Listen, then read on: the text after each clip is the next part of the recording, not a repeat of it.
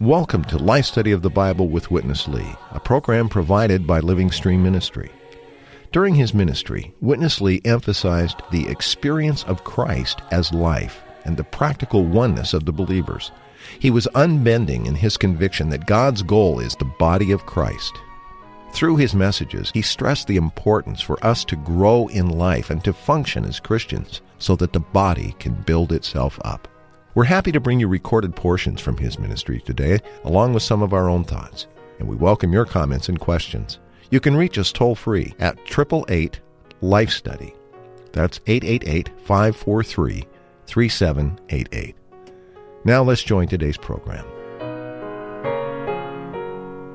Six parables that unlock the mysteries of the kingdom of the heavens are presented by the Lord Jesus himself in Matthew 13.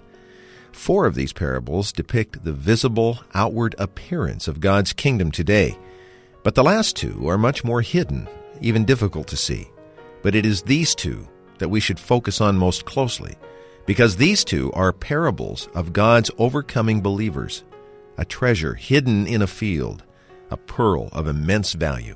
Stay with us today as Bob Danker has joined us once again. Bob, welcome back to the broadcast. Another look into Matthew 13. Chris, it's a pleasure to be with you again. I really feel in this broadcast we will touch something that is deep in the Lord's heart. Right. The parables here in Matthew 13 that we've been looking at, uh, I think it's fair to say they're very important to us because they cover prophetically the entire period of time between Christ's first coming and his second coming. How does a good, even proper understanding of history, Bob, help us to realize the practical interpretation of these parables? Well, Chris, we need to realize that many times when the Lord uh, speaks in His Word, uh, there is a not only a spiritual interpretation, but there is also a practical interpretation in the context of history. If you take the uh, the vision in Daniel chapter two of the great human image, which had the head of gold and the uh, the breasts of silver and the abdomen of bronze and the legs of iron and so forth. Here you have a vision that was seen by King Nebuchadnezzar. And in order to understand this vision, we need to see it in the context of history. Only by knowing history can we know that the head of gold refers to Nebuchadnezzar. The breasts of silver refer to the Medo Persian Empire. And the uh, abdomen of bronze represents uh, Alexander the Great. Right. And the legs of iron represent the Roman Empire. And then we have the ten toes, which represent the, the last state of the Roman Empire with. Uh, in the ten kings at the end, uh, you know, related to Antichrist. So, by knowing history, we can understand the real practical meaning of these parables and apply them to our life. Particularly these first four do show us quite accurately the appearance outwardly of God's kingdom, and it's signified by a kingdom that contains both genuine wheat and false tares, and a kingdom that, though was planted as a small mustard herb, grew into a great, uh, unnatural, imposing tree and finally, the measure of fine flour that has been leavened, an added element of worldly things that has uh, really corrupted uh, God's pure kingdom today. But these next two parables of the treasure and the pearl are what we want to focus on today. And these appear in verses 44, 45, and 46 of chapter 13. The kingdom of heavens is like a treasure hidden in the field, which a man found and hid, and in his joy goes and sells all that he has and buys that field. Again, the kingdom of the heavens is like a merchant seeking fine pearls, and finding one pearl of great value, he went and sold all that he had and bought it. We're going to revisit these last two parables, Bob. Very critical for us today in the New Testament dispensation. Let's go to Witness Lee. Chapter 13 of this book is on the mysteries of the kingdom of the heavens. And in principle, we all have to believe that these mysteries in parables should cover the span of the Christian history. To interpret all these parables, you must take care of the history during the period between the Lord's coming the first time and his coming the second time. Otherwise, whatever you would say, it might be just a kind of a imagination, not practical. In Matthew 13, there are firstly four parables showing us the general situation of Christendom. You have the wheat signifying the real believers, and you have the tares symbolizing the uh, false ones, and then you have the big tree signifying Christendom with such a big organization, just like a big lodging tree. Then you have the leaven. The leaven signifies all the evil things, all the dark doctrines. You have also the meal, the fine flour, that signifies Christ as the food both to God and to his people. But when you come to second group of these two parables of the treasure hidden in the field and the pearl coming out of the sea, when you come to this group of these two parables, you got a problem. What are these? Now, we must go to history. What are the points in history which can be considered as fulfillments to these two parables? The treasure and the pearl.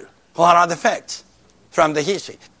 Through the centuries, some overcomers, they were not only merely the real believers, wheat, they were overcomers, more solid, more genuine, more precious, more valuable in the eyes of God. These are the overcomers. And these overcomers in the eyes of God are likened to the treasure hidden in the field and the pearl. From the first century down to present time, among so many real Christians, some, not a big number, but a small number, they are more solid like transformed precious stone hid underneath the field. In history, you can find such a thing. Bob, once we have seen how to interpret the first four parables in the light of history, it's somewhat easy to look at today's Christendom and see the wheat, the tares, the big imposing tree with the birds lodging, and even the leaven that's been added to the fine flour. But this fifth and sixth parable, the parables of the treasure and the pearl of great worth, are somewhat more hidden and difficult for us to see. Who or what are represented historically by these two parables? In John 3, verse 5, the Lord told Nicodemus, Unless a man is born anew or born again, he cannot enter into the kingdom of God. So the entrance into God's kingdom is by the new birth by being regenerated. Regeneration is the entrance, and all those who have uh, been truly regenerated by believing in Christ, they have had an entrance into God's kingdom, and they're represented by the wheat. And we've seen, of course, that Satan, in his subtlety, in his desire and attempt to frustrate God, has come in and has sown many, many false ones among the true ones. This uh, was done by him in order to frustrate the growth of these genuine believers. So, as we have also seen in, in previous broadcasts, God's goal is not just to have a field full of wheat. God's goal is to have a solid building. And what are the materials for that building? As we have seen even in past broadcasts, and we'll see in this broadcast, the materials for God's building are not soft things like wheat and flour, you know, as we have in the first four parables. The materials for God's building are solid materials, solid things like gold, pearl, and precious stones. These are the materials for God's building. So, God's desire for all his believers who have been born of him and have his life within them is that they would love the Lord, They would pursue the Lord, they would give up the world, they would be willing to lose their natural soulish life, and they would be willing to cooperate with God so that Christ can grow within them to maturity. And according to the revelation of the Bible, this growth of Christ in us produces a kind of a transformation. It transforms us from uh, something natural to something solid, like gold, pearl, and precious stones. And this is what God needs. But Satan has done a good job to try to frustrate God from gaining what he desires. And yet there are some of those who have been genuinely reborn, who really love the Lord, and who understand his desire and know what he wants and what he needs, and have really given themselves to the Lord so that the Lord can be satisfied and gain what he wants. So these are the ones, these are the overcoming believers who grow in the divine life, who are transformed into the materials for God's building, which are indicated in the last two parables in Matthew chapter 13. That's why these parables are so significant. Here we have a treasure that's hidden in a field, something quite small and something hidden. And we have a precious pearl, seemingly not so great like a big tree. Uh, but something precious. These are the things that can fulfill God's heart's desire, and these are the materials that will give him the building that he needs. And these uh, parables, then, they refer to the overcomers among God's people who are one with him so that he can gain what he desires. So, through history, of course, there has been a remnant, even though a small number, of ones that fit into this category that have given themselves to become the treasure, to become the pearl. But it's critical to see, actually, there's a call today uh, that shows up again in the book of Revelation where these materials are brought forth once again. He's still desiring all of us to come in and experience the reality of this transforming work that we would all be in these categories. That's what we want to look at in our next section today. So let's go back to Witness Lee. There's always a number of saints. They love the Lord. They give up the world. They do not live by themselves. Even they have had a lot of failures, but yet still they like to live in the Spirit. They like to spend time in the presence of the Lord. They like to stick themselves all the time to the Lord's will. They like to be one, not doctrinally, but practically with the Lord. Who are these? Are they just a wheat with a big quantity, bulky size? No, these are not wheat in a bulky size.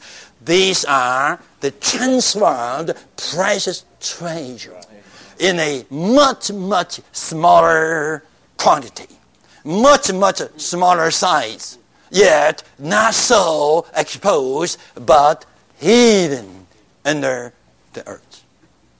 Not many people could see them, but only the Lord can see through the earth, and the Lord has got them. There is such a category in history.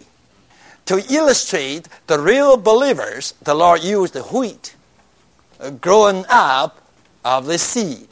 The seed sown in the field and it grows up to be the wheat. This is used by the Lord to illustrate the uh, real believers in a common way.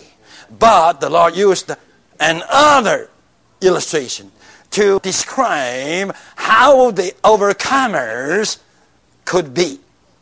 A pearl. When we get to the end of the Bible, look at the New Jerusalem we all know the principle is the New Jerusalem is the ultimate consummation of the church life, including the kingdom life. In the New Jerusalem, you can see the building is mainly of two things the pearl as the gate and the precious stone as the wall. The treasure refers to the kingdom, and the pearl refers to the church. This is prophesied in a mysterious way by parables. But when it comes to chapter 16, it is prophesied to the disciples in plain word. The Lord said, I will build my church upon this rock. And then in the following verse, the Lord says, I will give you the keys of the kingdom. There you do have these two things the church and the kingdom. Well, Bob, as we said, these two parables are much more hidden. But it's interesting that the materials referred to here, namely the precious stones and the pearls, show up again at the end of the Bible. How does Revelation, Bob, confirm this interpretation of the parables of the treasure in the field and the pearl of great worth? Well, as you mentioned, Chris, in the book of Revelation, the very conclusion of the Bible, there is a city called the New Jerusalem. And this city, the New Jerusalem, is actually constructed of the very materials that appear in the two parables at the end of Matthew 13. Uh, so this is a strong connection between these parables here in Matthew 13 and the very end of the Bible, the New Jerusalem, which is God's eternal goal. God's eternal goal is to have a city constructed of these materials. It's one thing to be wheat, to be a believer in a general sense. In today's Christianity, there are millions of genuine believers who are real wheat. They have been regenerated. But it's another thing to be transformed by the very life that regenerated us, by the growth of that life, to be transformed into these solid materials that can be used by God to build up His eternal dwelling place, the New Jerusalem. So we have to realize that just to be born again, to become a wheat in the kingdom, is not adequate. It's only the beginning. We have to go on with the Lord to experience Him as our life day by day. We need to learn how to reject our natural human life and live by this divine life that we have received so that this life can grow in us and transform us. And as we're being transformed by this life, we are also being built together with one another with other transformed believers. And the ultimate consummation of this will be the New Jerusalem. Ultimately, all those believers who have genuinely been regenerated will be transformed. They will be a part of the New Jerusalem. But today, what the Lord needs is a small number of His genuine believers who will pay the price to be one with him and to be the overcomers, who will uh, be transformed in this age and built up together in this age to fulfill the Lord's word in Matthew 16 I will build my church. The Lord needs such believers to build up his church today. Well, Bob, we're going to see that this reality that uh, we're talking about not only is referred to at the end of the Bible in Revelation, but previously we covered some verses in Matthew 7 that are very applicable. Let's look at those as a review before we go to Witness Lee for our final section today. This is Matthew 7 13 and 14. Enter in through the narrow gate, for wide is the gate, and broad is the way that leads to destruction, and many are those who enter through it. Because narrow is the gate, and constricted is the way that leads to life, and few are those who find it. Let's go back to Witness Lee. According to Revelation, the pearl is the gate, and the treasure is the wall. You look at the picture. How we entered into this realm by being regenerated. By being born again, we entered into the kingdom of God. John 3 5. So, regeneration is our entry, is the beginning. By being reborn, we got into the sphere of God. We got into the kingdom realm. Then, from that time onward, by His mercy and grace, we began to love Him. By loving Him, we lacked, and we still lack, to be under His control. This is just the kingdom life. This fits in the last section of the heavenly constitution, which says, enter through narrow gate and take the constricted way. Because this way leads to life. If you enter through the wide gate and take the broad way, that way leads you to destruction. You read 1 Corinthians chapter 3. Paul says we are now building upon the foundation of Christ. But we be careful about our building, about the material. Do we build with gold, silver, pressed stone, or with wood, hay, stubble? If we build with gold, silver, and precious stone, these materials can stand the fire test. When the fire comes, the fire burns, and these precious things can stand the burning. But if our work is wood, hay, stubble, surely this will be just the good fuel to feed the fire. It will all be consumed. Dear ones, let us be comforted and strengthened that we would be more than willing to remain in this constricted way. This is the treasure. This is precious. This is valuable. This is lovely in the eyes of the Lord. He sacrificed everything he had on the cross just for this. He bought the pearl and he bought the field that hides the treasure. Because he is for this. Today, he's still for this. Well, Bob, we have the verses in Matthew 7 about entering through the narrow gate. And then also we have Paul's word that he referred to here in 1 Corinthians 3 about taking great care regarding the materials with which we build. Practically, how do all of these sections apply to us as it relates to our own participation in the kingdom and in the New Jerusalem? Well, Chris, we, we need to be impressed with the Lord's word that after we enter through the narrow gate, we need to walk on the constricted way.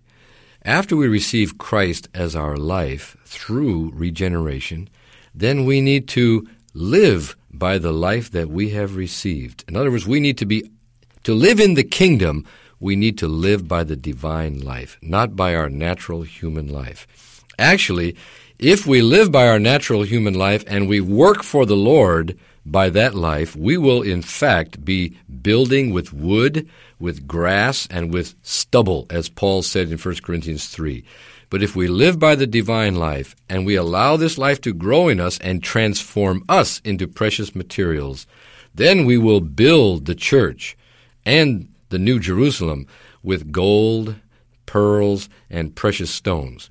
Then our work will pass the test of the judging fire when the Lord comes back. The Lord says clearly that He will try and test every man's work to see what kind of work it is.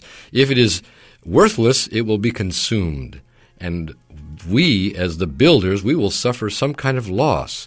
But if it is worthy, if it is the work of building with gold, pearls, and precious stones, then it will pass on into the New Jerusalem. It will become a part of the New Jerusalem, and we, the builders, will receive a reward. So in the kingdom, we have to realize we're not free to, to do what we want to do, to conduct ourselves in a loose way. We must be regulated and restricted by the divine life that we have received through our regeneration. Hmm. Bob, Bob, I wish we had more time for such a topic. Uh, we're about out of time on Matthew 13. Now we're going to go forward.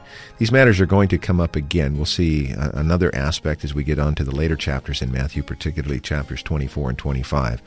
Um, let's recommend the life study message for our listeners, Bob, uh, to fill in the gaps and the details that we were unable to get to today. Quickly, as we're out of time, let me give you the toll free number and invite you to call us for that material.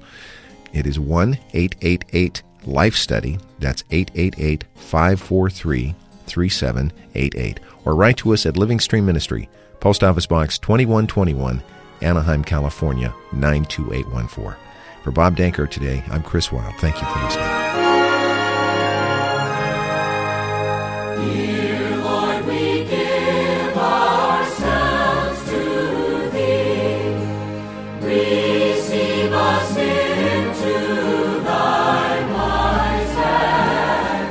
Thank you for listening to Life Study of the Bible with Witness Lee, produced by Living Stream Ministry.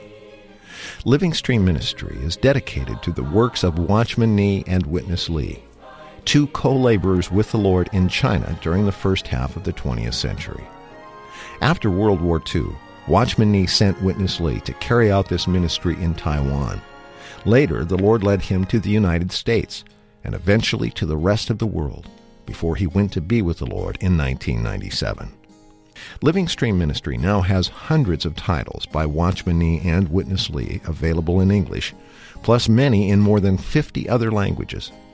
To find out more about Living Stream and all that we offer, visit our website, lsm.org. You can also reach us toll free at 1 888 543 3788 or email us radio at lsm.org. Thanks for listening.